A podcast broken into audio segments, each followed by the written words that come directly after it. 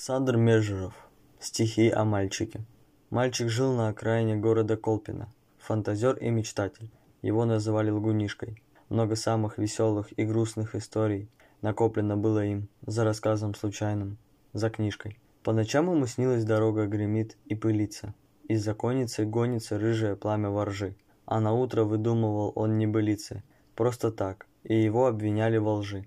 Презирал этот мальчик солдатиков оловянных и другие веселые игры в войну, но окопом казались ему придорожные котлованы, а такая фантазия ставилась тоже в вину. Мальчик рос и мужал на тревожной недоброй планете. И когда в 41 году зимой был убит он, в его офицерском планшете я нашел небольшое письмо домой. Над оврагом летели холодные белые тучи вдоль последнего смертного рубежа.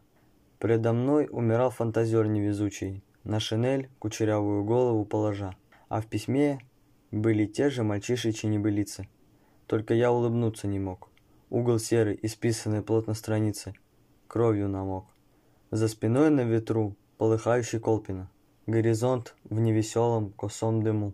Здесь он жил. Много разных историй накоплено было им. Я поверил ему.